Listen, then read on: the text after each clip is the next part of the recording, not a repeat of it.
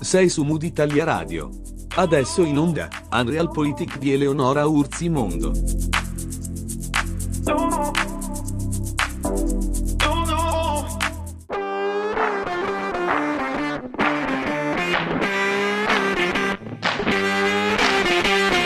Settimana decisiva, quella che segna l'inizio del percorso che condurrà all'elezione del Presidente della Repubblica Italiana.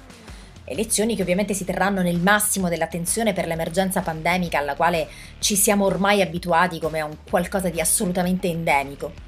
Covid e Quirinale. Sono gli argomenti topici di questo inizio d'anno e davvero non si parla d'altro, tanto da aver davvero, davvero ormai portato a una impermeabilizzazione dell'apparato uditivo che ogni tanto viene da dire basta, ora guardo una puntata del Grande Fratello VIP così stacco un po' che poi a dirla tutta, eh, con la certezza di apparire banale, lasciate dire anche a me che le persone più sicure d'Italia sono proprio quei VIP pseudotali rinchiusi nella casona di Cologno Monzese.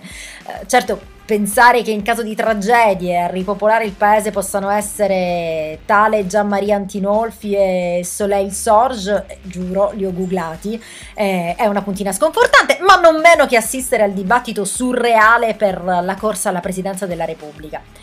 Bentrovati su Mood Italia Radio. Questa settimana ci tocca gincanare tra i temi trend topic del momento tanto per cambiare, post Mattarella e Covid, con tutte le declinazioni e le varianti.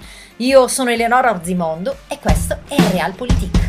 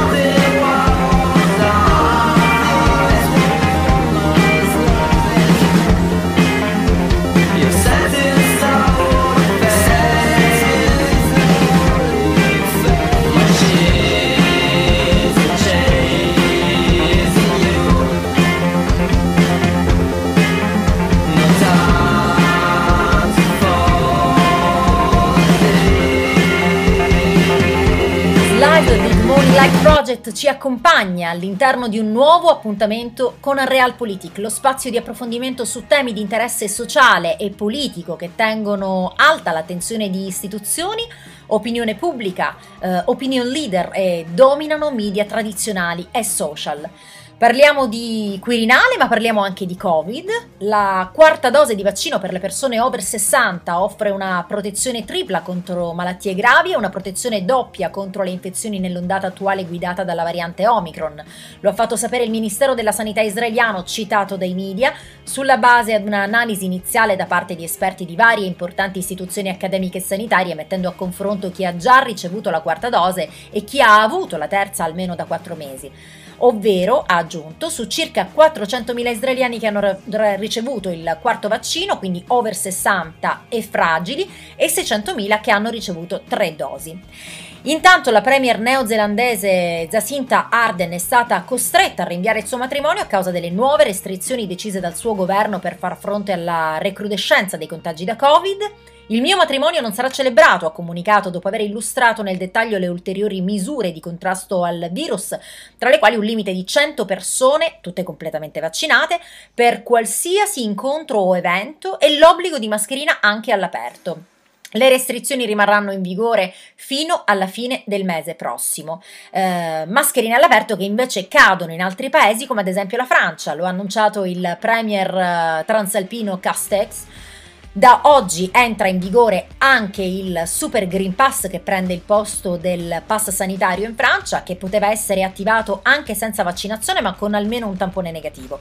Dal 16 febbraio riapriranno anche le discoteche che erano state chiuse il 10 dicembre, niente più mascherine all'aperto quindi dal 2 febbraio in Francia, addio allo smart working, cadranno i limiti di pubblico negli stadi e nelle sale di spettacolo. Via le mascherine dal viso nei luoghi all'aperto già in Spagna e in Gran Bretagna, mentre in Austria al contrario sarà obbligatorio fare il vaccino contro il Covid, quindi delle misure più restrittive rispetto agli altri paesi. Qui il Parlamento ha approvato l'introduzione del vaccino obbligatorio contro il Covid-19 ed è il primo paese europeo a farlo.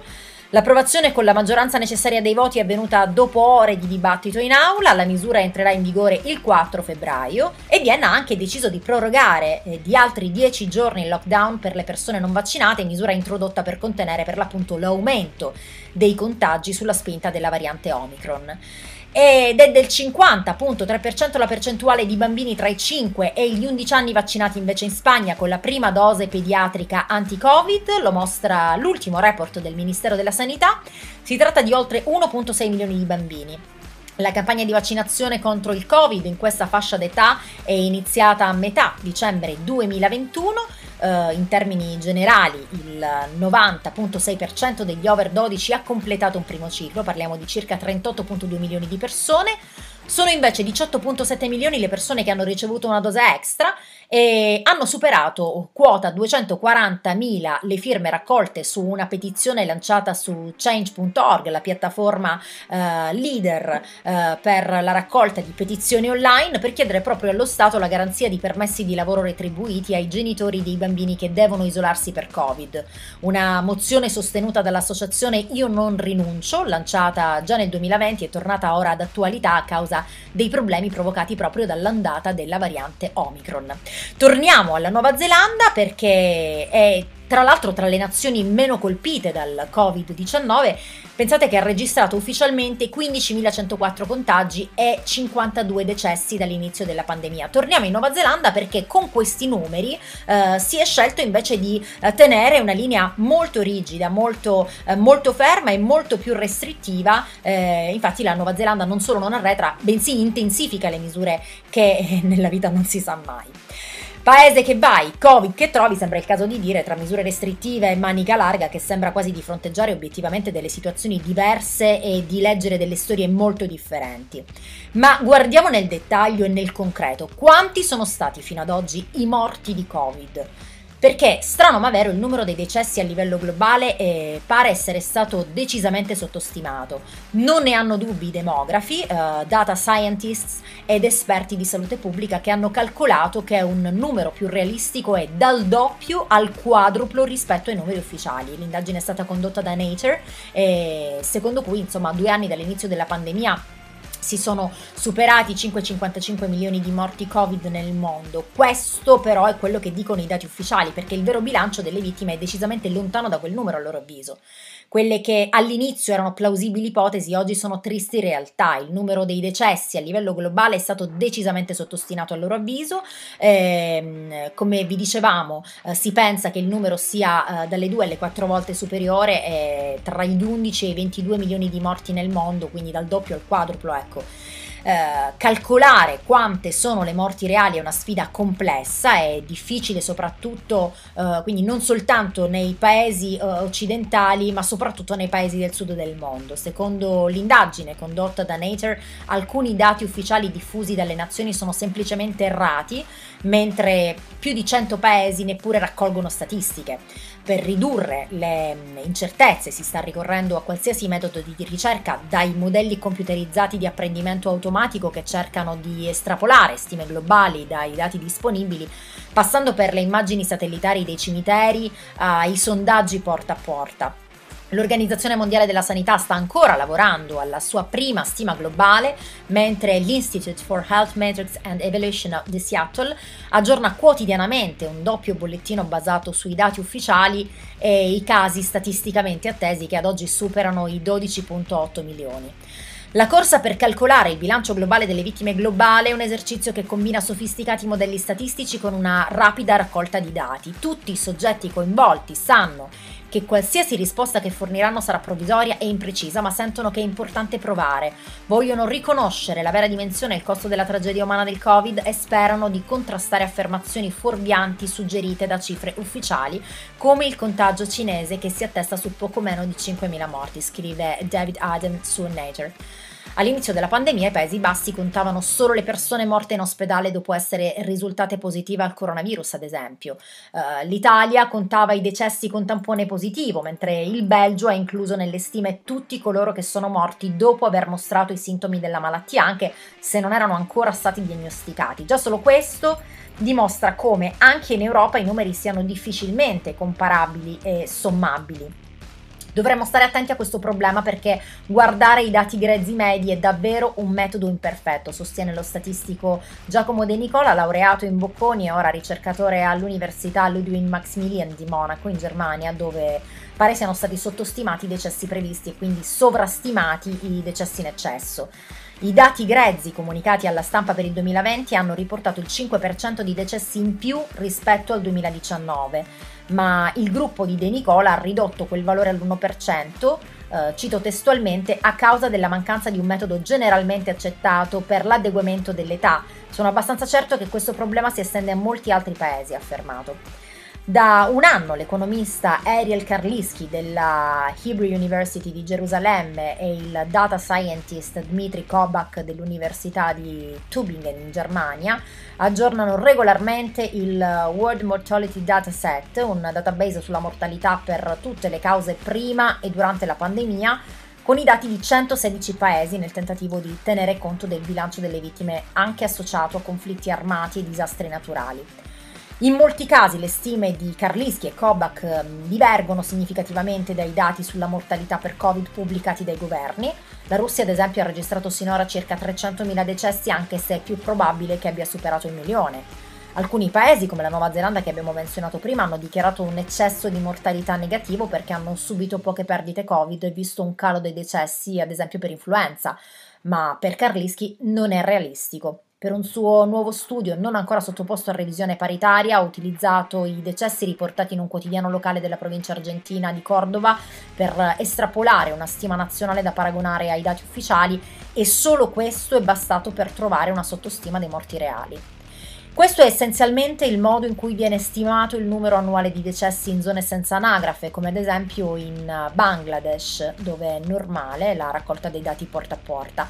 Tali indagini sono in corso in molti paesi e in alcuni casi hanno già dimostrato che l'eccesso di mortalità è diverse volte superiore ai numeri ufficiali, è dichiarato modello utilizzato da The Economist per tracciare la pandemia ehm, ha usato l'apprendimento automatico per identificare più di 100 indicatori nazionali che sembrano essere correlati alle morte Covid in più di 80 paesi e ha stimato che per esempio per la Cina eh, il numero dovrebbe girarsi fra i 750.000 e 1.9 milioni di morti, mentre in India dovrebbero essere circa 5 milioni, 10 volte superiore al bilancio ufficiale.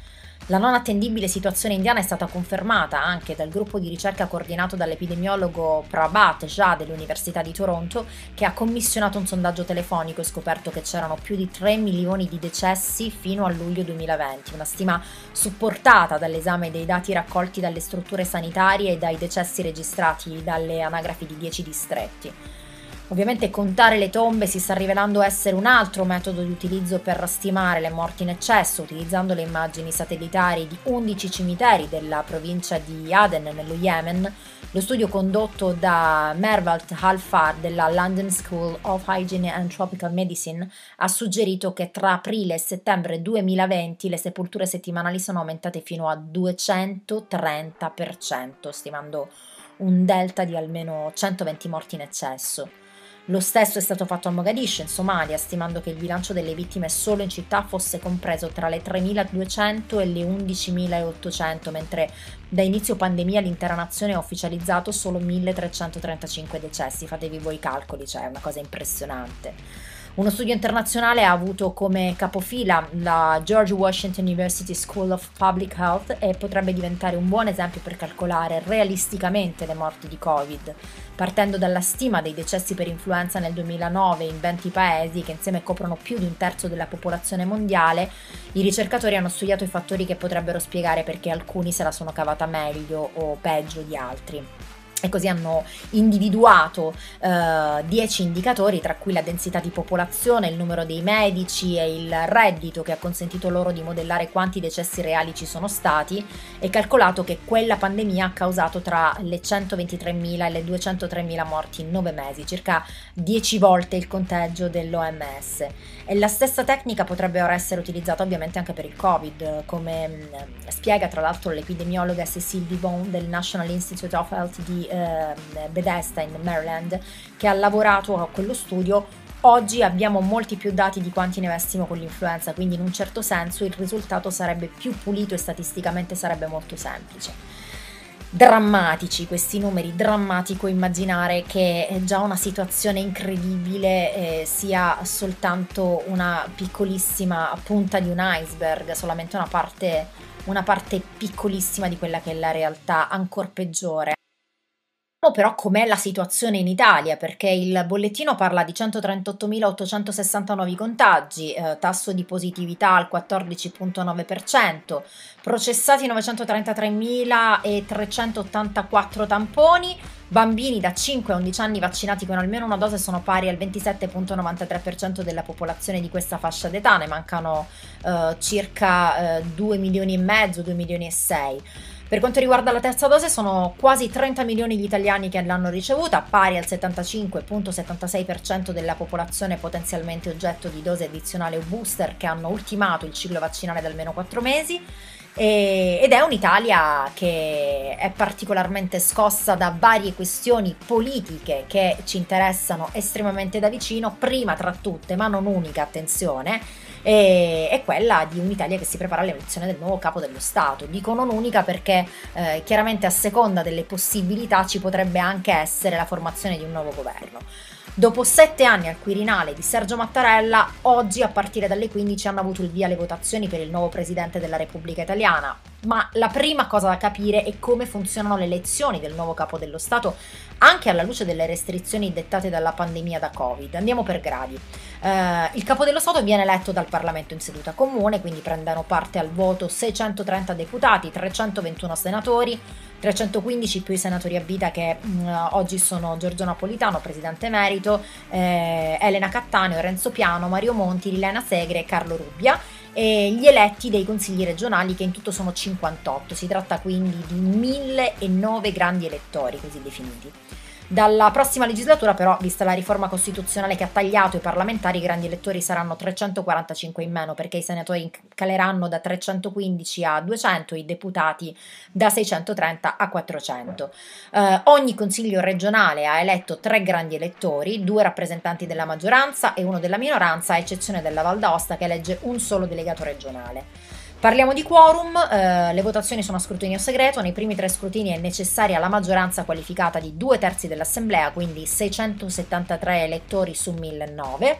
Dal quarto scrutinio in poi invece è sufficiente la maggioranza assoluta, cioè la metà più uno dei grandi elettori, 505 come previsto dall'articolo 83 della Costituzione. Di solito si entra nel vivo oh, dell'elezione dal quarto scrutinio. Penso che soltanto Francesco Cossiga e eh, Carlo Azeglio Ciampi siano stati eletti con la maggioranza dei due terzi. Poi eh, tutte le altre eh, elezioni sono avvenute ehm, alla, dalla quarta chiama in poi dove e come si vota nell'aula di Montecitorio che sarà presieduta dal presidente della Camera Roberto Fico. A differenza del solito però, causa pandemia, ci sarà una sola votazione al giorno, in genere ce n'erano due, una al mattino e una al pomeriggio, in presenza La votazione può svilupparsi su più giorni, ma l'Assemblea non verrà sciolta finché non verrà eletto il nuovo capo dello Stato. Andiamo alle regole anti-Covid perché si potrà votare e quindi accedere all'aula di Montecitorio solo con il Green Pass, è sufficiente il base, mascherina FFP2 e temperatura non superiore ai 37 gradi e mezzo. Entreranno al massimo 50 grandi elettori alla volta, ingresso in ordine alfabetico e voto per fasce orarie. In aula comunque non saranno ammesse più di 200 persone. Causa Covid, i tradizionali catafalchi con le tendine in feltro utilizzati per garantire la riservatezza del voto non ci saranno perché scarsamente igienizzabili chiaramente e al loro posto ci saranno quattro cabine elettorali la scheda poi verrà depositata nell'urna, la cosiddetta insalatiera. Eh, la chiama dei grandi elettori verrà ripetuta due volte, si parte di solito dai senatori, poi deputati e alla fine i delegati regionali. Finito lo spoglio verranno eletti i risultati ad alta voce dal presidente della Camera. Ogni scrutinio si calcola duri circa 4 ore e mezza. Per chi è positivo al Covid o è in quarantena, come da decreto del 21 gennaio, sarà permesso votare, ma dovrà farlo nel parcheggio della Camera dei Deputati in via della Missione, dove ci sarà una struttura doc. Durante la trasferta comunque i grandi elettori positivi al Covid non potranno utilizzare i mezzi pubblici né entrare in contatto con soggetti diversi da coloro che sono proposti alle operazioni di voto né pernottare e consumare pasti in luoghi diversi da quelli eh, da loro indicati come sede di isolamento o quarantena. Il grande elettore infetto o quarantenato ehm, arriverà nel seggio drive-in in auto o ambulanza e riceverà la scheda da un infermiere. Una volta votato la scheda verrà messa in un contenitore che verrà sanificato e poi portato in aula aggiunto a quelle dell'aula. Sì, è un vero e proprio drive-in a tutti gli effetti che viene istituito proprio nel parcheggio della Camera dei Deputati per permettere di votare per il capo dello Stato anche ai grandi elettori in isolamento o in quarantena a causa del Covid, come ci siamo detti. E ci sarà una specie di tunnel in cui si entrerà in auto da soli e si riceverà la scheda.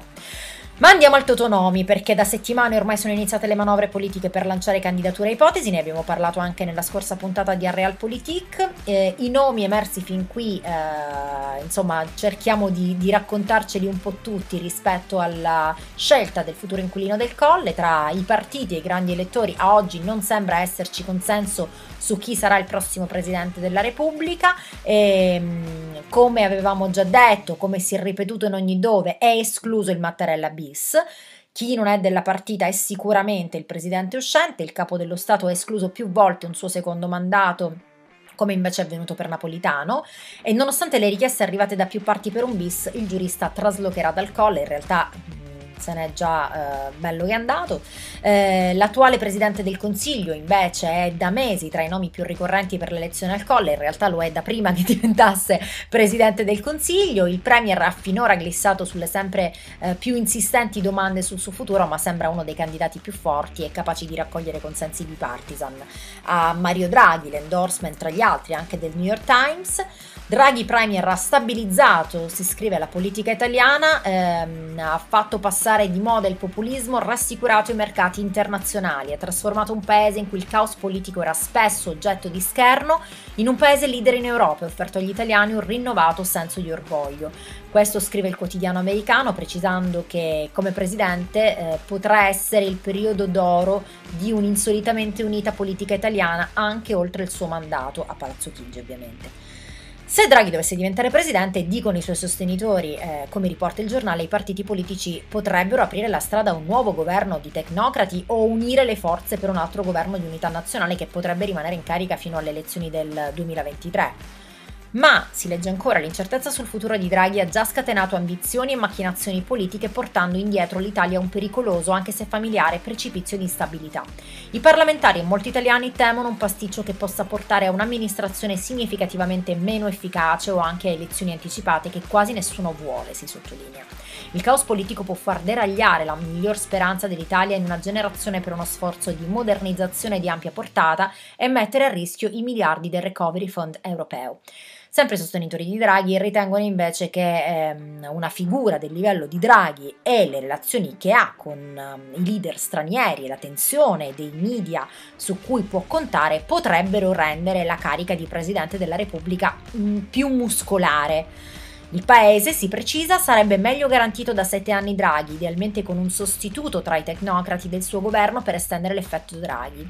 Invece che altri sette mesi, il periodo d'oro potrebbe continuare per altri sette anni. Premier, I premier vanno e vengono, ma il presidente è per sempre, ha spiegato il direttore del foglio Claudio Cerasa in una intervista al quotidiano americano. Il grande scoglio sulla rotta del Quirinale per l'ex governatore della BCE sarebbe però il futuro dell'esecutivo. Se Draghi andasse al Quirinale, chi guiderebbe il governo per evitare una fine anticipata della legislatura? Boh, perché, come dicevo prima, bisogna sottolineare che si andrebbe ad aprire una doppia partita due palazzi, due partite, Quirinale e Chigi. Il nome che ha catalizzato l'attenzione di tutti nelle ultime settimane è stato quello di Silvio Berlusconi, eh, gli altri leader del centrodestra si erano anche detti pronti a sostenerlo, eh, salvo ovviamente tirare, eh, almeno apparentemente, ma dai loro tweet e comunicati questo sembrava un sospiro di sollievo quando il Cavaliere circa 48 ore fa ha annunciato ho i numeri ma rinuncio, Draghi resti a Palazzo Chigi. Passo indietro quindi del leader di Forza Italia, assente alle riunioni del weekend, l'annuncio uh, non lo ha dato in prima persona, lo ha fatto per lui la fedelissima Alicia Ronzulli, senatrice di Forza Italia collegata da remoto accanto ad Antonio Tajani, connessi entrambi dal PC di Berlusconi tra l'altro, e, e insieme i due hanno partecipato al vertice di centrodestra che si è svolto via Zoom. Faremo una proposta condivisa col centrodestra in grado di avere il massimo consenso possibile, ha detto Ronzulli agli alleati di Lega e Fratelli d'Italia. Nel messaggio, letto sempre da Ronzulli, eh, si è ribadita la linea del partito, Mario Draghi deve restare a Palazzo Chigi alla guida del governo. Non solo. Eh, Berlusconi ha fatto sapere di aver verificato l'esistenza dei consensi per una sua eventuale corsa al Quirinale, ha ringraziato chi lo ha supportato e ha ribadito di aver servito il paese. Quindi passo indietro e rinuncia, ma con i numeri, dice lui. Renzi dice che non ce l'ha. Scelta decisiva e fondamentale, Berlusconi rende un grande servizio all'Italia al centrodestra che ora avrà l'onore e la responsabilità di avanzare le sue proposte senza più veti della sinistra. Lo dice il leader della Lega Matteo Salvini dopo la decisione del Cavaliere di ritirarsi dalla corsa alla presidenza della Repubblica.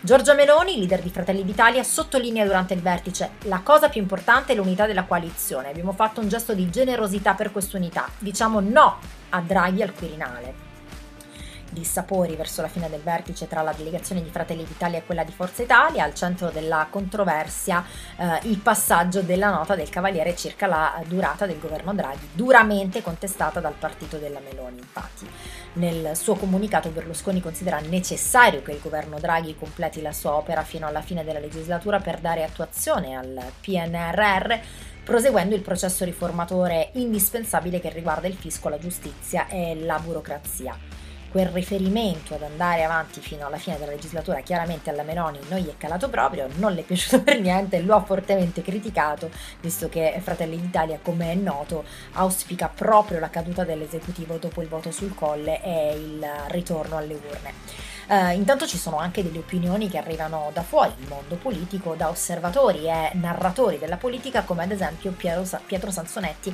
ehm, il, il, direttore del riformista, ha scritto: Non so se Berlusconi sarebbe stato un buon presidente della Repubblica, so perché non lo sarà. Perché è scattato il veto del partito dei PM, che oggi dispone del potere assoluto. È la tragedia e la vergogna dell'Italia, avere un potere abusivo e non avere la magistratura. 503 commenti, ve li evito, ma ve li consiglio, andate a dare un'occhiata a questo tweet di eh, Piero Sansonetti. Tra i nomi che il centrodestra potrebbe proporre c'è quello di Marcello Pera, ricordate, presidente del Senato tra il 2001-2006, eh, Palazzo Madama dal 96 al 2013 per Forza Italia, uno dei volti istituzionali spendibili dalla coalizione. Idem per Maria Elisabetta Casellati, che è l'attuale inquilina di Palazzo Giustiniani e la seconda carica più importante della Repubblica. In quota Forza Italia è stata la prima donna a essere eletta presidente del Senato, è una fedelissima di Berlusconi, l'ha difeso in qualunque contesto possibile e immaginabile, potrebbe anche essere la prima donna al Quirinale. Restiamo in casa centrodestra, altra donna è fortemente spendibile come nome, anche se in tempi non sospetti dopo un incontro con la Meloni entrambe dissero, anzi in realtà la Meloni disse, perché la Moratti non ne parlò direttamente, eh, che non era una delle papabili o quantomeno non si erano incontrate per questo, Letizia Moratti, altra donna di centrodestra ehm, fortemente eh, ammirata, devo dire, a livello assolutamente trasversale, attuale vicepresidente della Lombardia o qualche malignetto direbbe commissario segretario eh, del presidente Fontana, eh, non ha torto tra l'altro, un malignetto dicevo, è stata ministra dell'istruzione nel secondo governo Berlusconi, sindaco di Milano dal 2006 al 2011. Ultimo ma non ultimo Gianni Letta, nella rosa dei nomi di centrodestra c'è anche quello dello storico braccio destro di Silvio Berlusconi, è stato il sottosegretario alla presidenza in ognuno dei suoi quattro governi e nonostante i quasi 87 anni di età può vantare consolidati rapporti trasversali tra le forze politiche che eh, dovrebbero votarlo. La verità eh, è che serve un nome che unisca tutti, che poi eh, diciamocelo è un po' come una novità perché ehm, non è che, che ne so, tipo il nome di Napolitano unisse proprio nessuno, ecco, quindi eh, adesso è uscita fuori sta cosa che il nome deve unire tutti. E così spunta a largo niente meno che Pier Ferdinando Casini, che è l'uomo buono per tutte le stagioni, eletto col centrodestra, col centrosinistra, appoggiato a destra, a sinistra, poi da nessuno, poi da tutti, ex presidente della Camera, in Parlamento da 38 anni consecutivi, è uno dei nomi forti in caso di elezione a grande maggioranza ex democristiano, poi UDC alla guida di Montecitorio con la maggioranza di centrodestra, adesso a Palazzo Madama in quota Partito Democratico e diciamo che lui incarna proprio il concetto di eh, nome trasversale, ma in un senso completamente differente. Nel centro-sinistra potrebbe fare capolino un altro nome, in realtà gli rumor già lo danno per papabile, che è quello di Paolo Gentiloni, tra i pochi emersi finora nell'area di centro-sinistra, ex premier che lascerebbe l'attuale incarico di commissario europeo per gli affari economici a Bruxelles. Il suo arrivo nella commissione von der Leyen era stato sponsorizzato dalla maggioranza giallorossa del secondo governo Conte. Sentito e strasentito invece il nome di Giuliano Amato, altro nome di centrosinistra con una lunghissima carriera politica alle spalle, due volte presidente del Consiglio, vari incarichi da ministro, attualmente il vicepresidente della Corte Costituzionale. Nel suo caso, come in quello di Gianni Letta, l'età avanzata perché ha quasi 40, eh, scusate, 84 anni, è compensata dalla trasversalità delle relazioni politiche, anche se il suo nome in Italia non è che evochi grandi bei ricordi, eh, 1992, prelievi sui conti bancari, roba di sto genere qui. E poi c'è il politically correct del puntiamo su una donna che da donna vi dico è odiosissimo che si ripropone, quindi a parte la Casellati, la Moratti, che comunque hanno uh, un background politicamente ascrivibile e riconoscibile, si punta ad altre, uh, le poche che con la politica hanno avuto poco o niente a che spartire, e si è ritrovato ad occupare un posto serio e di rilievo come per caso, perché insomma, diciamocelo, in Italia non è che uh, pulluliamo di politiche di primo piano del gentil sesso, non per incapacità delle donne, ma insomma per gli spazi che si vengono a creare solitamente a memoria direi ministre della pubblica istruzione accettabili perché eh, in fondo facilmente assimilabili al concetto della maestrina dalla penna rossa del libro cuore, al massimo ministri delle pari opportunità che significa tutto però apparentemente ha poco senso. Poi eh, ovviamente ci sono state le ministre o ministri che dir si voglia, io gli asterischi non ce li metto, ce li metto, decidete voi. Eh, nel corso degli anni eh, ci sono state quelle figure che hanno mostrato talmente tanta forza che di significato hanno riempito qualunque ministero e sottosegretario gli sia stato affidato e veramente ce ne sono state tante tante tante. In tempi recenti poi anche con Monti, con Letta, con Renzi eh, e oggi con Draghi le donne hanno avuto dei ruoli un po' più determinanti che sono andati oltre dei ministeri ehm, senza portafoglio, comunque per dei ruoli che potevano sembrare meno importanti, ma che non lo sono per niente, perché io prima parlavo della pubblica istruzione piuttosto che delle varie opportunità, ma semplicemente in un ideale mh, sessista possono avere una, una visione, si, si può avere una visione diciamo ridotta a quella della maestrina o dell'argomento di poco conto. Poi nessuno dei due è un ministero di poco conto, anzi l'esatto contrario, ma è chiaro che eh, nell'era Letta, Renzi, Draghi, Monti ci sono stati dei, delle associazioni un po' più forti. Per esempio io mh, mm, immagino la difesa della Pinotti, ecco, quello era un ministero che solitamente nell'immaginario era un ministero un po' più maschile, ecco, se così vogliamo dire. Uh, oppure ad esempio la Guardia sigilli di oggi, Marta Cartabia, che è uno, uno dei, il suo, uno dei nomi proprio nella rosa eh, dei, dei papabili, delle papabili dalla tradizione eh, della Corte Costituzionale eh, arriva proprio il nome del, dell'attuale ministro della giustizia, prima donna ad avere presieduta la Suprema Corte italiana. Il suo nome è indicato non solo come possibile inquilina del Quirinale, ma anche come prossima Presidente del Consiglio se la scelta dei grandi elettori ricadesse su Mario Draghi. Questo ricordiamolo. Uh, per l'appunto prima dicevo anche i ministri dell'era Monti che eh, in chiave femminile hanno avuto un peso veramente importante uh, eh, e ce ne sono alcuni che si ripropongono eh, come la peperonata strafritta, direbbe qualcuno. Penso a Paola Severino, anche lei ministra della giustizia nel governo guidato da Mario Monti, è uno dei nomi che circolano in caso di elezione di una figura super partes agli schieramenti politici, e, e poi Filippo Patron Griffi, un altro nome in caso di elezione di una figura super partes agli schieramenti politici, sebbene sia stato sottosegretario alla presidenza del Consiglio durante il governo Letta e mm, eh, come eh, ministro della pubblica amministrazione del governo Monti, oggi presidente del Consiglio di Stato. Altra donna possibile, Elisabetta Belloni, eh, che voi direte chi è, tra i nomi istituzionali per la Corsa al Colle, la direttrice generale del DIS, il Dipartimento delle Informazioni per la Sicurezza che coordina le attività di intelligence, più volte in odore di diventare ministra degli esteri, potrebbe essere la prima donna al Quirinale. Fantapolitica per Fantapolitica poi vanno valutati anche i possibili nomi eh, per eh, il Colle, ma anche per un'eventuale successione al Premier in caso di sua elezione. Abbiamo già detto prima il Ministro uh, della Giustizia, ma anche eh, Vittorio Colau, Daniele Franco, Dario Franceschini, Giancarlo Giorgetti, Lorenzo Guerini e Renato Brunetta. Ma se a votare fossero gli italiani? Perché dall'ultimo sondaggio di Euromedia, che non indaga solo il parere degli italiani in merito alle votazioni per il nuovo Presidente della Repubblica, ma anche le intenzioni di voto dei cittadini, è emerso che gli italiani credono che sarà Mario Draghi il prossimo Presidente della Repubblica, anche se la maggior parte preferirebbe un secondo mandato di Sergio Mattarella. Nel caso in cui Draghi salisse effettivamente al colle, infatti, partiti come Fratelli d'Italia hanno richiesto di andare a elezioni.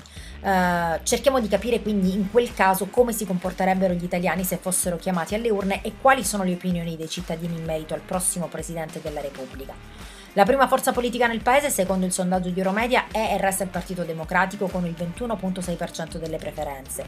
I Dem sono poi seguiti da Fratelli d'Italia e Lega rispettivamente al 18.9 e 18.5%, subito dopo il Movimento 5 Stelle al 14.4% e Forza Italia all'8.2%. Agli intervistati è stato anche chiesto di fare una previsione per quanto riguarda il prossimo Presidente della Repubblica. Vi dicevamo che secondo la maggior parte sarà Mario Draghi, 12.6%, altri candidati papabili o ex dopo la rinuncia di Silvio Berlusconi che era stato indicato come nuovo capo dello Stato dall'11.5%, Pier Ferdinando Casini al 5.6%, Elisabetta Casellati 3.9%, Marta Cartabia 3.8%, Paolo Gentiloni 3.5%.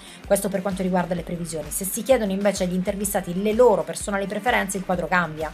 Perché abbiamo un 14.7% per Mattarella, 12.3% elezione di Draghi, 6% degli intervistati vorrebbe Cartabia, 5.1% Gentiloni e 4.7% Casellati. Tornando all'ipotesi di Draghi al Quirinale, secondo la maggior parte degli intervistati la salita al colle dell'attuale Presidente del Consiglio aprirebbe una crisi di governo e la maggioranza non reggerebbe fino al termine della legislatura. È opinione ehm, condivisa, ma... Ehm, in molti pensano per esempio che la maggioranza potrebbe arrivare fino al eh, 2023. Questo addirittura pare risulti dal 38.1 degli intervistati. Beh, Ricordiamoci sempre che teoricamente i grandi elettori possono eleggere qualsiasi cittadino o cittadina comunque con più di 50 anni che abbia diritti civili e politici, quindi al netto dei totonomi e tutto il resto, chissà che esca fuori un nome inimmaginabile che col Covid ci può pure stare, magari gli ha dato alla testa, prima, dopo o durante, non si sa mai. C'è chi ha già intitolato questa parentesi della nostra storia repubblicana romanzo quirinale, forse per uh, una parte di pubblico sarà meno avvincente della serie Sky e del film diretto da Placido, ma certamente fondamentale per gli equilibri di un paese come il nostro, profondamente provato e sicuramente tanto tanto complesso. Lunedì prossimo avremo un nome, lo commenteremo qui ad Unrealpolitik. Io sono Eleonora Orzimondo, sono rimasta senza fiato, senza salivazione, proprio ce l'ho azzerata e quindi vi do appuntamento su Mood Italia Radio a fra sette giorni.